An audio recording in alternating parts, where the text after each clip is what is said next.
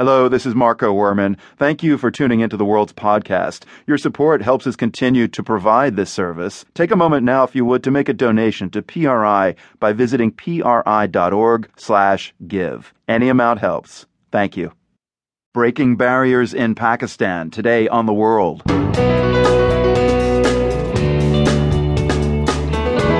I'm Marco Werman. Flight Lieutenant Ayesha Farooq isn't just breaking sound barriers in Pakistan, she's the country's first female fighter pilot.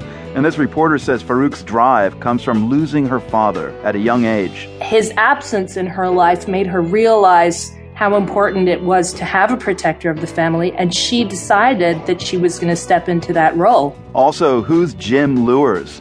Turns out he's a completely made-up White House spokesman created by someone in Venezuela, but some there think he's real. I wouldn't be surprised if a lot of the people who support the government still think that Jim Luers is really working at the White House. Those stories plus, from Kinshasa to the moon, it's Mbongwana Star in the house, today on The World. The World is brought to you by PRI with support from Lumosity.com, brain training designed by neuroscientists that's been used by 60 million people worldwide, with personalized training programs to challenge memory, attention, and problem solving. You can learn more at Lumosity.com.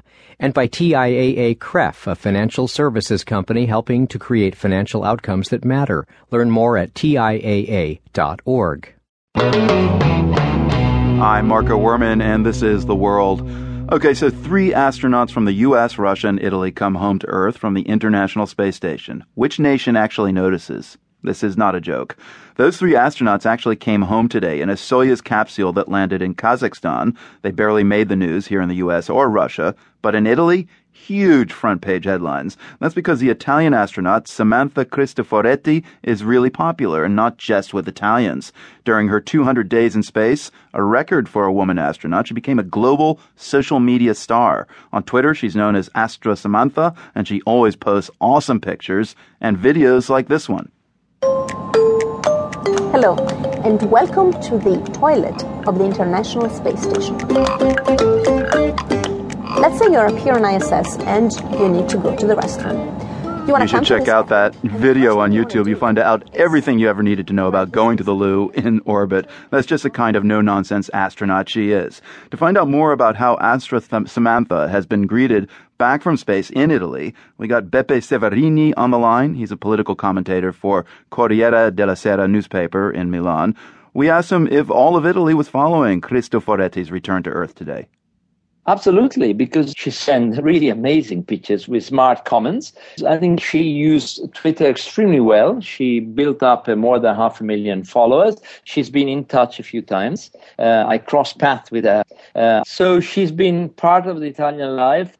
I mean, the pictures I've seen of her in space on the space station, she looks like she's had a really good time.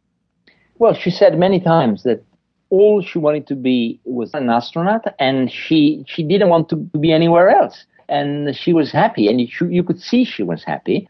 Maybe you are Republicans and Democrats and South and North, but you feel American. In Italy, we need to be reminded that, after all, a nation means sharing something. She's very good at that. You know, the one thing that seemed to resonate for all Italians with Samantha Cristoforetti is that she brought a coffee maker up into the International Space Station. I guess that was the first espresso in space. It sounds kind of cliche. Are Italians proud about that all the same? Well, coffee is interesting. It's very Italian. You have Starbucks. We have espressos. But it's not only that. It's that she really represented a successful young woman. She is a super professional doing something extraordinary, which is spending 200 days in space. And today there was a poll, and she's what these young women want to be. My research assistant, she's 27, and she's a great Samantha fan. She wanted to watch all the flight down to Earth. And she forced me to watch today the flight, the parachuting down, and when they recovered her and everything. And she was excited and, like looking at the rock star. And I was surprised. Yeah, I can predict that Lavazza and Illy are going to be hot on her heels to sponsor their coffee. But you write in today's edition of Corriere della Sera that Cristoforetti, now back on Earth, she needs to be a little aware of who might be talking.